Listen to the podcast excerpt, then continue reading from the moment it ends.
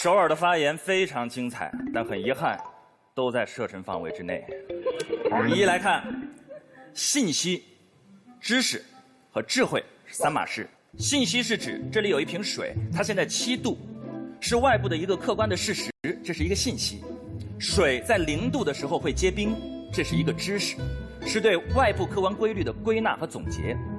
在未来的时间当中，我在什么时候把什么味道的水冰成什么味道的冰棒卖给谁，叫做智慧和能力。它是指对知识的处理、运用。由于它发生在未来，它无法被记录在册，所以它是每个人自我对知识使用的差别。第一件事情，首尔刚才几个点，多样性，他很担心所有人的脑袋里知识都一模一样了，千篇一律了，大家穿着西装都认不出来了。不是，知识并不会影响到我们的选择。举一个例子，世界上最顶级的肺科专家。有抽烟的，也有不抽烟的。肺科专家到一定的顶级程度，他们对肺部科学了解的知识是相似的，但他们选择不同。有人认为健康在我的爽之上，我不抽烟；可有人说我为了快乐，宁愿付出某一点点生命时间的代价。这是价值选择。所以你看，一样程度的知识，你也能接触到各异的人性，因为我们每个人在心中的价值排序。不会受到共享的影响而改变。第二件事情，首尔说，好多人拿知识做坏事怎么办？人性哎，核弹一个响指哦。所以我们今天高等大学里面的核博士教育，那可不能开展。那这么一教，你知道哪些学生是坏学生吗？你教这么危险的事儿，那硕士教育也不敢轻易教，小学教育都不敢轻易教。我们现在的教育在怎么做？小学入学的时候，先进行基本的道德检测。哎呦，你这想法有点危险哈，反社会人格。好了，不好意思，你无法接受教育。我们是为什么要义务教育？按你刚才的逻辑，所有的知识普及和传播的过程都有可能被坏人利用。那今天您应该发明一个芯片，一秒钟抹杀所有人的知识。哇，世界一下就安全了，我们都变成猴了。哇！第三点，我想格外讲一讲，首尔的最后一点非常精彩。我干嘛要知道那些分子？我干嘛要知道那些？我就想做一个普通的、平凡的又快乐的人。来，我给你分享一下知识的快乐。知识，在我的理解是我们的什么呢？眼睛。在我很年轻的时候，我看过一部美剧，它叫《越狱》，有一个叫做 Michael 的主角进到一个监狱当中要救出他的哥哥。他走进了监狱，看到了那所监狱，那一瞬间，我才发现。Michael 是个建筑学家，他看到的监狱跟我看到的监狱根本不是同一个监狱。我作为观众，画面在我眼前掠过，我看到的是囚牢、操场、移动的犯人和狱卒。不，Michael 一走进去，看到的是通风管道、下水管道、紧急通道。他看到了墙背后所有的东西。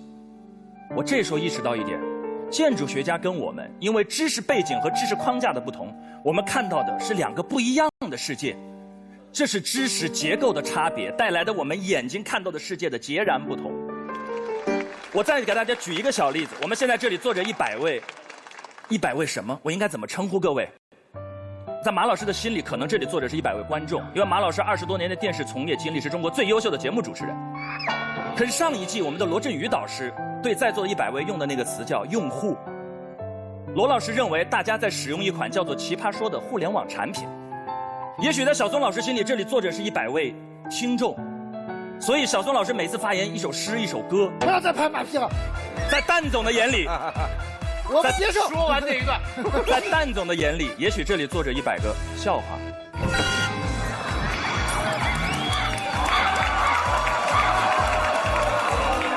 我们坐在同一个舞台上，我们真的看到的是一样的事情吗？我刚才所说的每一位，因为背后的知识结构和知识背景不同，他看到的是一个又一个不同的而五彩斑斓的平行世界。我们为什么要把各位请到这里来坐着？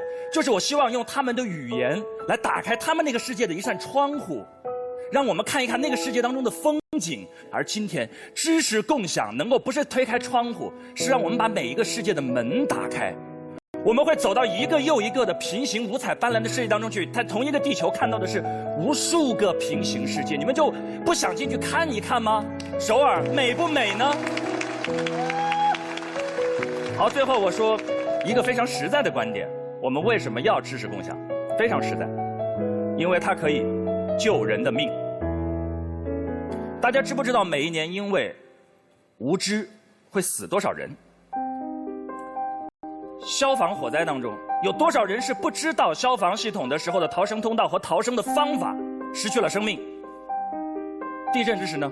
现在如果这个棚地震了，大家看一看这个环境，知道哪个地方可以保护大家的生命吗？如果这些知识在一瞬间可以让所有人都知道，我们每一年会少损失多少生命？这是不是一个切实的利好？不止哦，医学知识。